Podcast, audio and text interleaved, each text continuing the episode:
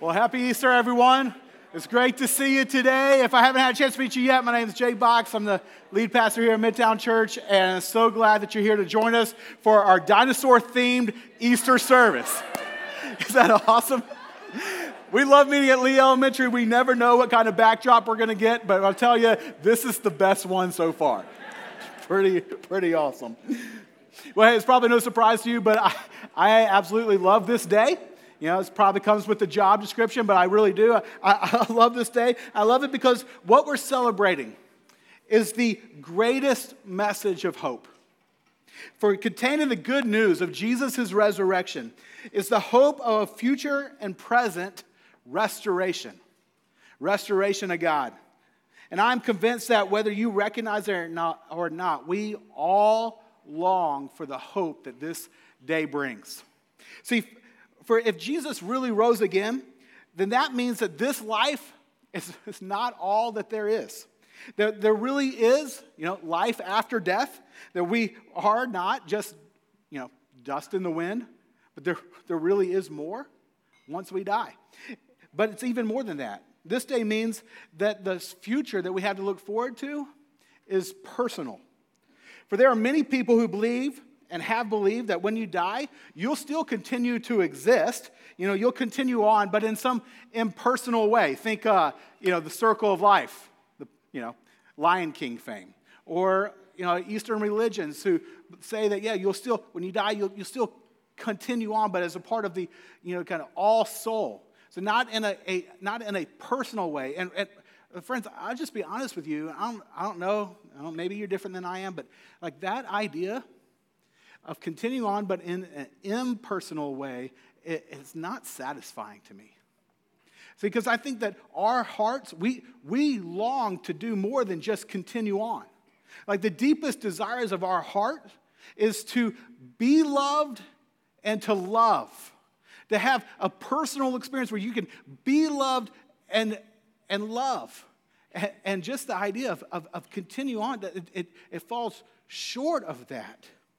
But if Jesus really did rise again, if what we're celebrating today is true, the resurrection of Jesus Christ, then that means that our future that we have to look forward to is a personal one. And I think about what Jesus did in, Luke 24. After he died and he rose again, he appears before his friends, his disciples, and standing before them, he says this Look at my hands and my feet. It is I myself. Touch me and see. A ghost does not have flesh and bones, as you see I have. Like I'm not just some part of a life force. I still have my personal identity. I am who I am, and I know you, and, and you know me. And what that means is, if is uh, the future, the hope of this day it's not just that we will exist, but that we will exist in a personal way. But even beyond that, that we what we have to look forward to, this future hope, is, is a material, a, a physical hope as well. See, because the, the resurrection isn't just that there's going to be, you know, the prom- isn't just the promise of some like spiritual consolation for the life that you lost. And it, it's not even, it's not even that there's going to be, you know, just a restoration of the life you lost. But the, the, the promise of the resurrection is, is the hope that you will have the life that you always wanted but never had a new life, a better life, and a material life. See, like the resurrection is, is about flesh and bones, it's about bodies.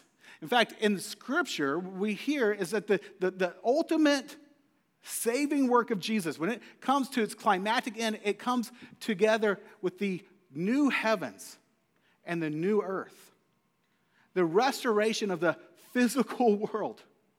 And so, our future, what the resurrection, the hope that it brings, friends, why I say it's the greatest message of hope is because it tells us we have a future. It's a personal future, and it's a physical, it's a material future where you don't just get the life that you lost, but the life that you wish that you had.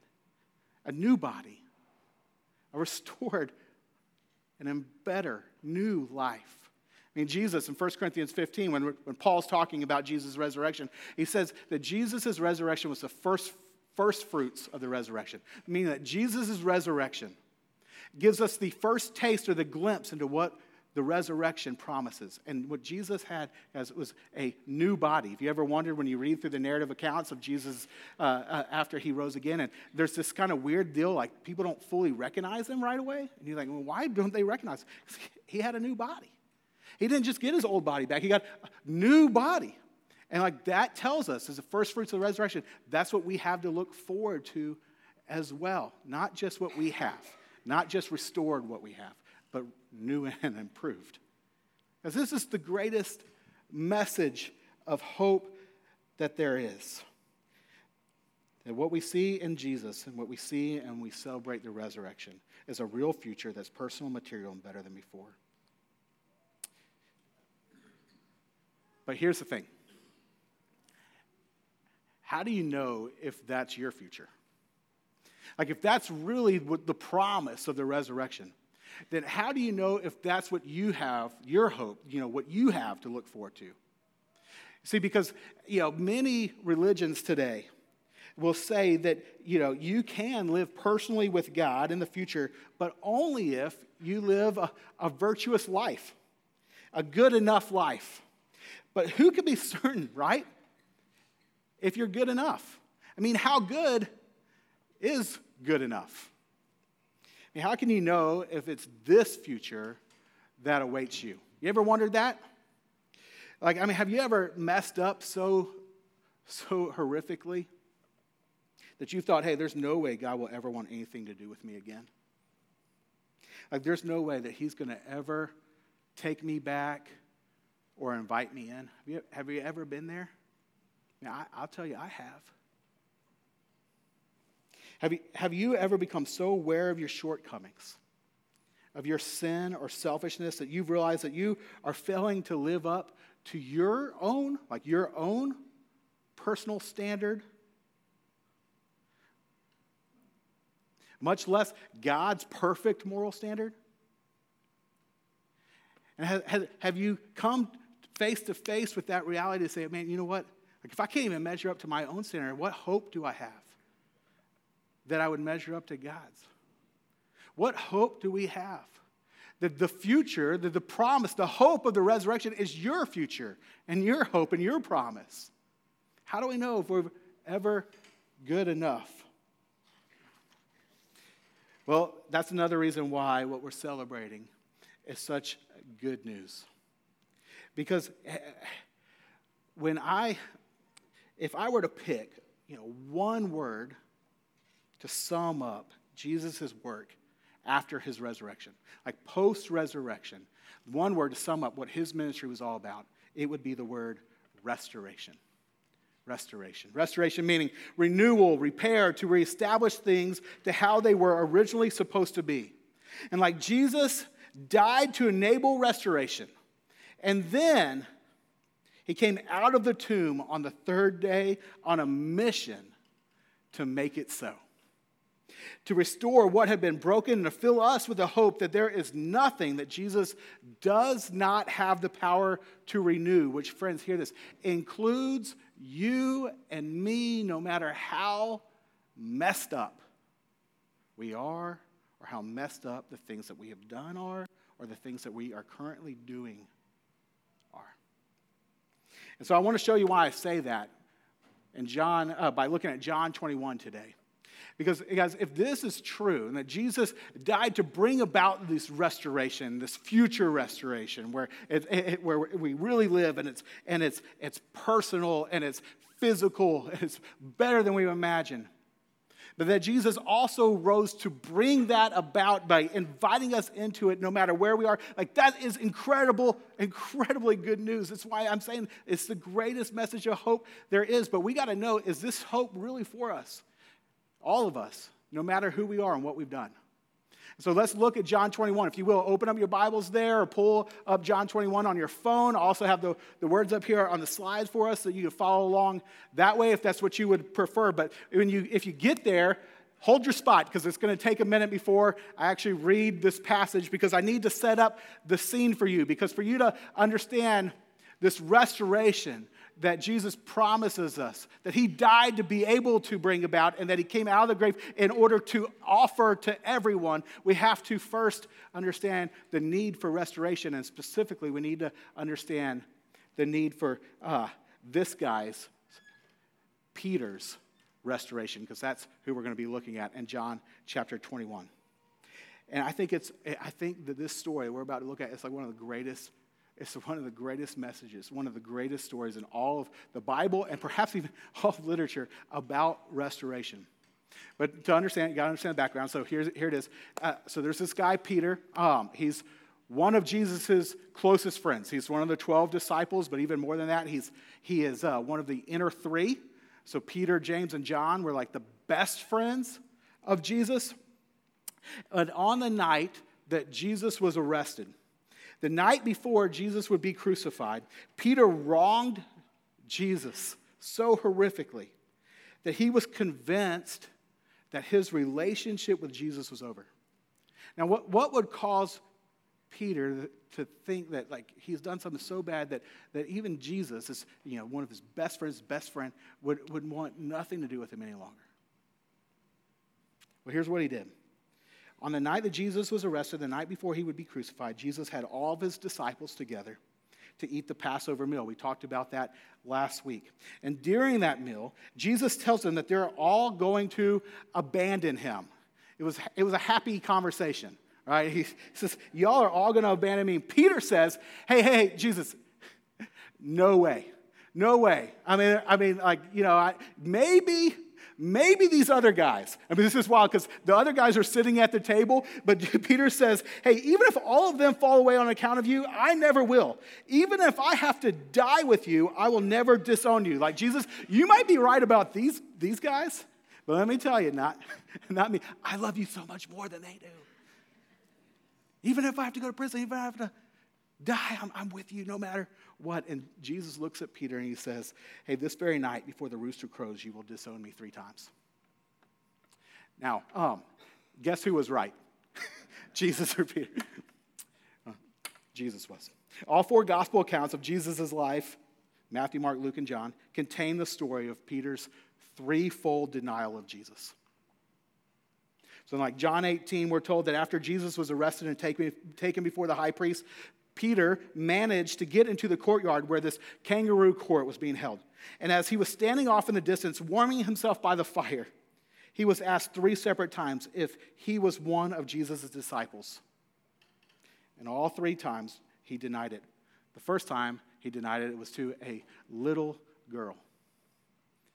And then the third time he denied it, according to the Gospel of Mark, he, this is to quote Mark, he began to call down curses and swore to them, I don't know this man you're talking about. Now, when it says that he called down curses, think about this. Who was he calling down curses on? Well, himself? No, that, that would be weird, right? No. Or the, his interrogators? No, that, that wouldn't help the situation. No, he, he's, he's calling down curses on Jesus. He's calling down curses on Jesus because in that shame and honor culture, where loyalty was such a huge thing. I mean, so much bigger than it is today. I for today, for us guys, like if you stay in the same job for three years, like you're high loyal. But in that culture, like every, like it's everything was about loyalty.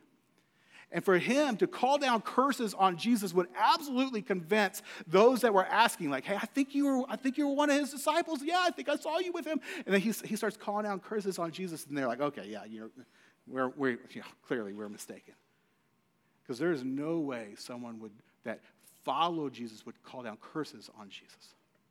And yet that's what Peter does. And then we're told that the third time that he denies Jesus the rooster did crow, just as Jesus had predicted. And Peter, at that moment, remembers what Jesus said would happen, and he just breaks down. We're told that he wept bitterly. Have you, have you ever been in that place before? when you, when you come face to face with, with like the worst thing you've ever done,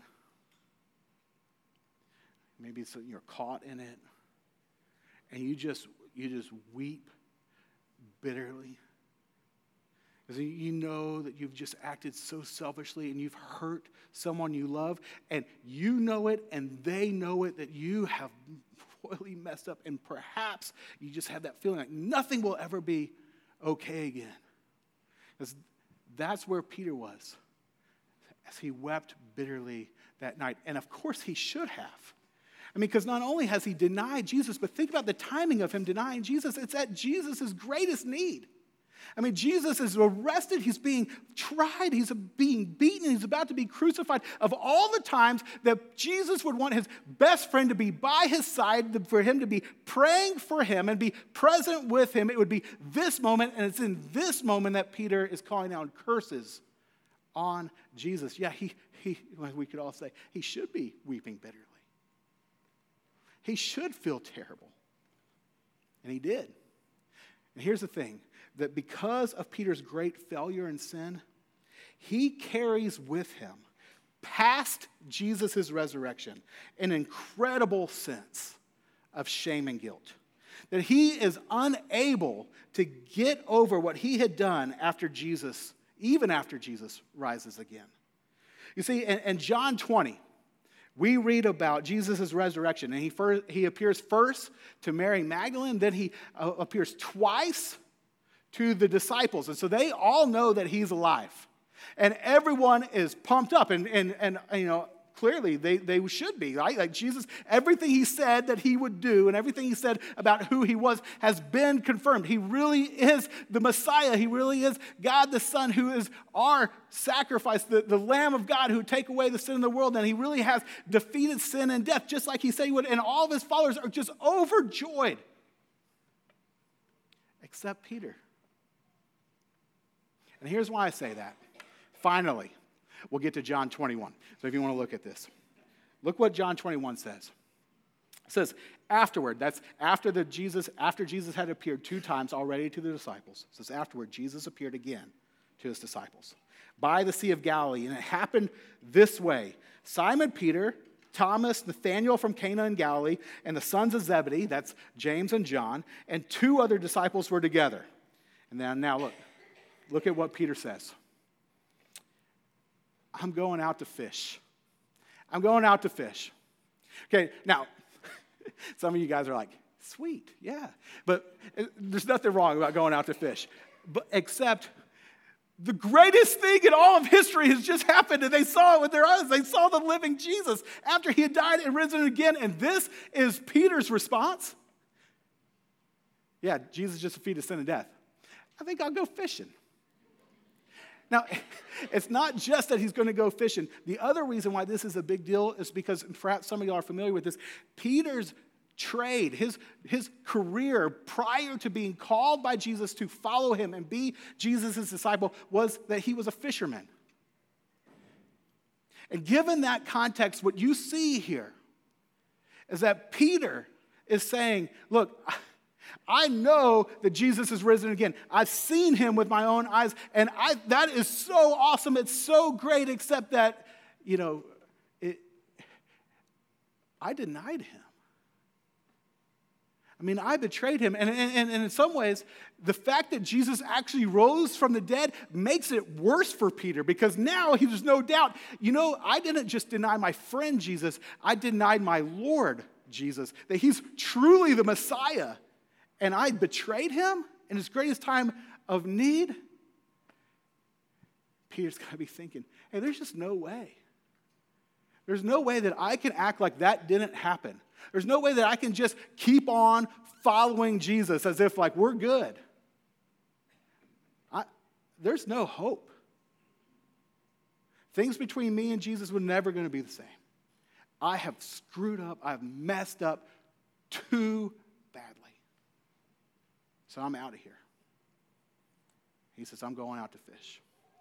And that's not a small thing. I mean, he's in Jerusalem. He's going to go to the Sea of Galilee. That's where his old business was, the Sea of Galilee. And so that if you were to be in Jerusalem now and take a car and drive to the Sea of Galilee, it'd take you over an hour. So I mean, he's really out of there. He's like, Yo, hey, you guys, y'all have fun with Jesus, but I'm, I'm, I'm gone. Things are just too messed up. I've got no hope. Now, thankfully, Peter has some good friends. They know how down in the dumps he is, so they don't just let him go. He, they say this at the very end of verse 3. It says, They, the other six disciples that were with him, said, Hey, we'll go with you. Not, hey, we'll go fish too, but and we'll go with you. We'll be, we'll be with you. And So they went out and got onto the boat, but that night they caught nothing. Okay, now I want y'all to think about this for a second. If you're Jesus, or if I am Jesus, what's, our, what's the response here to Peter? I mean, it, is it not, hey, hey, Peter, if you want to go, don't let the door hit you on your way out. You know? I mean, come on. Like, you know, you, you denied me. You denied me to a little girl. You called down curses on me when I was being crucified, the day right before I was crucified. Like, yeah, I mean, if you, like, see you, man. I mean, if you want to go, I'm not going to stand in your way. It's good that I'm not Jesus, right? If that's, that's not Jesus' response. Why? Because Jesus is a restorer. And that he came out of the tomb with the mission to say, Now that I have died for the sins of the world, I have enabled there to be reconciliation between God and mankind. Now I'm headed out to bring that about, to offer that to people, to invite people in to be restored to God. And so Jesus comes to restore Peter. Look at what verse 4 says. One of the best verse, one, given this context, one of those beautiful verses in Scripture, because look at this. Early in the morning, Jesus stood on the shore. Early in the morning, Jesus stood on the shore. Early in the morning, this could say, Jesus came after Peter. He came to where Peter was. He chased after Peter. And in the next few verses, what we're going to see is that Jesus does something so extremely personal and meaningful to Peter to bring about the offer of restoration to his friend that had severely betrayed him. Look what happens. Early in the morning, Jesus stood on the shore, but the disciples did not realize that it was Jesus. Again, your new body, don't recognize him. Verse 5 He called out to them, Friends, haven't you any fish? No, they answered. And he said, Throw your net on the right side of the boat, and you will find some. And when they did, they were unable to haul the net in because of the large number of fish. And then the disciples whom Jesus loved, which that's John who's writing this and is worth like, you know, lots of comments that that's how he always refers to himself. It's amazing. The disciple whom Jesus loved said to Peter, It's the Lord. And as soon as Simon Peter heard him say, It is the Lord, he wrapped his outer garment around him, for he had taken it off. So he takes his coat, he, right, he, he ties it on him, and he jumps into the water. And we see that he swims, swims to Jesus. Now, this is kind of weird, right? Like Jesus is appearing to his disciples, and he's like, he shows up, and he's like, "Hey, caught, any, caught anything?" And then he has them do this like miracle with the fish catch, and you're like, well, "Wow, that's interesting. Okay, cool. What's the point of that?" And then what's also really weird and, and really puzzling, given all that we've just talked about, how Peter's been running from Jesus, hopeless that anything ever, that things would ever be good between him and Jesus knowing that there's nothing that he could do to ever make things right with Jesus, why would he all of a sudden, when he sees that it's Jesus on the shore, jump out?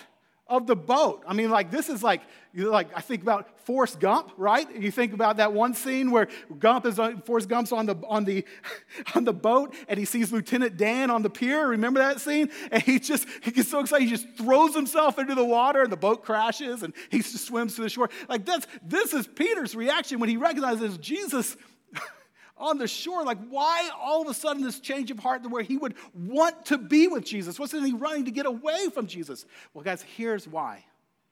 Here's why this miracle, this fish story is here. And here's why Peter responds this way. It's because in Luke 5, we are given the story when Jesus first invited Peter to be his disciple. And I was going to just like try to retell it, but let, let me just read it for you. And I want you to pay attention. Look at these parallels. Luke chapter 5, verse 1 through 11 says this One day, as Jesus was standing by the Sea of Galilee, the people were crowding around him and listening to the word of God. And he saw at the water's edge two boats left there by the fishermen who were washing their nets. And he got into one of the boats, the one belonging to Simon. Now, that's Simon Peter. That's Peter. That's the guy we've been talking about. And Jesus asked him to put out a little from the shore. And then he sat down and he taught the people from the boat. And when he had finished speaking, he said to Simon, said to Peter, Put out into deep water and let down the nets for a catch. And Simon answered, Master, we've worked hard all night and haven't caught anything. But because you say so, I will let down the nets. And when they had done so, they caught such a large number of fish that their nets began to break. And so they signaled their partners in the other boat to come and help them, and they came and they filled both boats too, uh, so full that they began to sink. And when Simon Peter saw this, he fell down at Jesus' knees and said, Go away from me, Lord, for I am a sinful man. But Jesus, instead of walking away from Peter, says, Don't be afraid. From now on, you will fish for people. So they pulled their boats up on shore and left everything and followed him. Guys, you see why Peter flung himself into the sea that day when he re- realized it was Jesus on the shore? It's because Jesus had just reenacted the very scene of his initial call for Peter to follow him. And as Peter is swimming like a madman to the shore, I guarantee you what he is thinking about is what his response was to Jesus that day.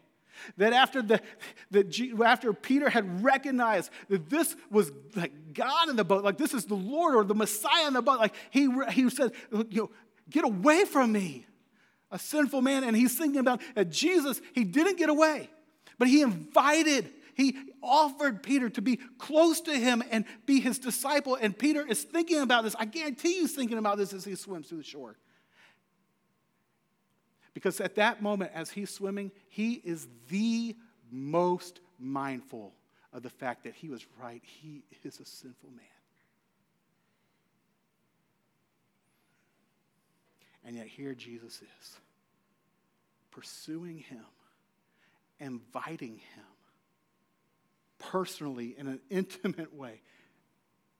I want restoration. I want friendship once again with you, Peter. Come, follow me.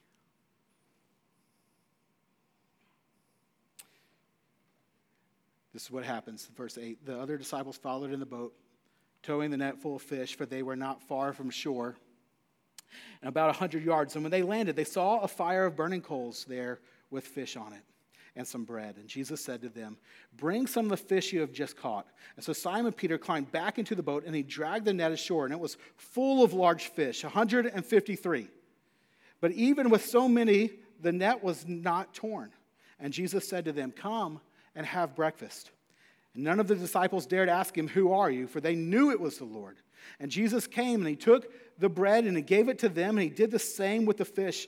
And this was now the third time Jesus appeared to his disciples after he was raised from the dead. Okay, you see this? I mean, Jesus is huh, soaking wet, failure of a friend comes crawling out of the water. And what does Jesus say to him? You know, if I'm Jesus, I'm not nice here. But what does Jesus say to him? Come. Come and have breakfast. Come and have breakfast. Really? Come and have breakfast? Now, this is, guys, you got to recognize in, in, in the ancient culture, like to invite someone to have a meal with you meant even more than it does today. And now it's still, we recognize that's an invitation to friendship. I mean, it's a nice thing to do, but in the ancient culture, this was more, even more. It was a, it was a pledge, it was a statement, it was an invitation to say, I want to be friends with you. I want us to be close. I want us to have an intimate relationship.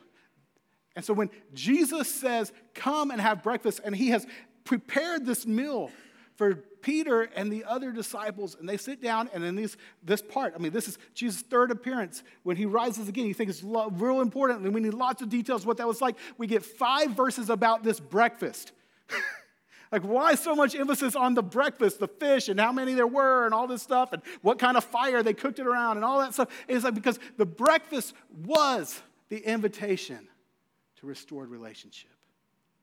It's this meal with Jesus was Jesus' enacting grace to Peter. It was a statement of, hey, Peter, I know you know that you messed up. But I want you to know that our relationship is not based on what you have done. See, that's why I went to the cross. I died for your sins so that restoration would be possible. And now I stand out of the tomb to say, I offer you, I invite you to experience restored relationship with me. Again, not based on what you've done, but based on what I have done for you. This is what I want. Come and have breakfast. Guys, I just love this story. I love, I just love, I love this story. Because you see, what Jesus is doing with Peter is what he wants to do with each one of us. No matter what you or I have done, no matter what you or I are doing, no matter what you or I will do, this is Jesus' invitation. Be restored to me, be reconciled to God. I died to enable it. Here's my offer for you to now experience it. Because this is the greatest message of hope there is. Now, before I go on, I, am going to wrap up in just a second, but I do want to say, like, you know, the big you know, question, the big elephant in the room is that if this, like, is this true? Because if this is what God is like, this is what God has done, like, is this true? Or is this just a myth? Or is this a legend? I mean, we just show up on Easter to celebrate cool stories. Or do I really, can I really have this hope of present restoration to Jesus based on what he's done? And uh, with that, the future hope of restoration for all of eternity with Jesus? Or is this just, you know, it's just a cool story? Let me tell you, there is great reason, I would say convincing reason, to believe that this is not just a cool story. It's not just a legend. It's not just a myth. And here's why. Just one reason. I don't have time to give. I could talk to this about this for a long time, but I won't. I'll spare you that. If you want to talk more later, I'd love to talk to you. But here's one reason. This reason is because this story right here, it doesn't read like a legend. Here's what I mean by this. Uh, N.T. Wright, some of you are familiar with him, great theologian, uh, wrote uh, an 800 uh, page exhaustive scholarly work on the resurrection of Jesus called The Resurrection of the Son of God. And in that book, he makes the case, and it's been verified and verified and verified, that, it, that this, this narrative of Jesus' resurrection, along with the other biblical narratives of the resurrection, don't read like legends. And the reason why, he says, is because of the details. It's because of the details. Like, did you notice the 153 fish? Like, what's up with 153 fish? Matt Cooper, this is favorite story just because of that. He's like, how did they get that number? I mean, were they sitting there with the resurrected Jesus counting the fish and like, hey, it's cool to see you, Jesus, but gotta see how many fish there are. I mean, how did they get 153? Did Jesus just tell them? Hey, it's 153 fish, by the way. But anyway, they know, like,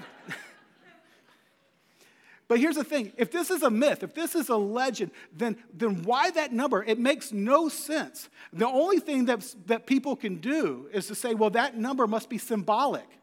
It must have some kind of symbolic meaning. But here's the thing people have tried for centuries to come up with how 153 is symbolic, and they can't come up with anything convincing. 153 is just a random number, it's not symbolic, it doesn't symbolize anything. So then others people say, well, okay, well, if it's not symbolic, then they must have just added it in to make this legend feel more real. But the problem with that idea is that descriptive fictional writing, where they use details to make a, a, fictional story more vivid and realistic, that didn't start showing up in literature till a couple hundred years ago. That 2,000 years ago, that would never have been done. I mean, you read Hercules, you don't see them, anything like Hercules had sweat on his brow as he walked across the room and the floorboards creaked. I mean, there's not, there's, you read it, it doesn't read that way.